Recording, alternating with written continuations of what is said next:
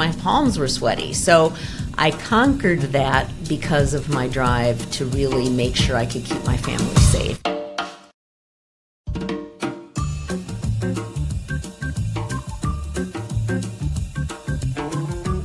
Out of the comfort zone. Hi, everybody. Welcome to Out of the Comfort Zone, created and produced by Lavidge, a full service advertising and public relations agency. I'm Anne Robertson, Managing Director of Public Relations, and I'm your host. Today we welcome Alicia Wadas. We're excited to have you. Alicia is the COO and Executive Vice President at Lavidge. She is also the immediate past president of the FBI National Citizens Academy Alumni Association. So we're going to talk about both roles today.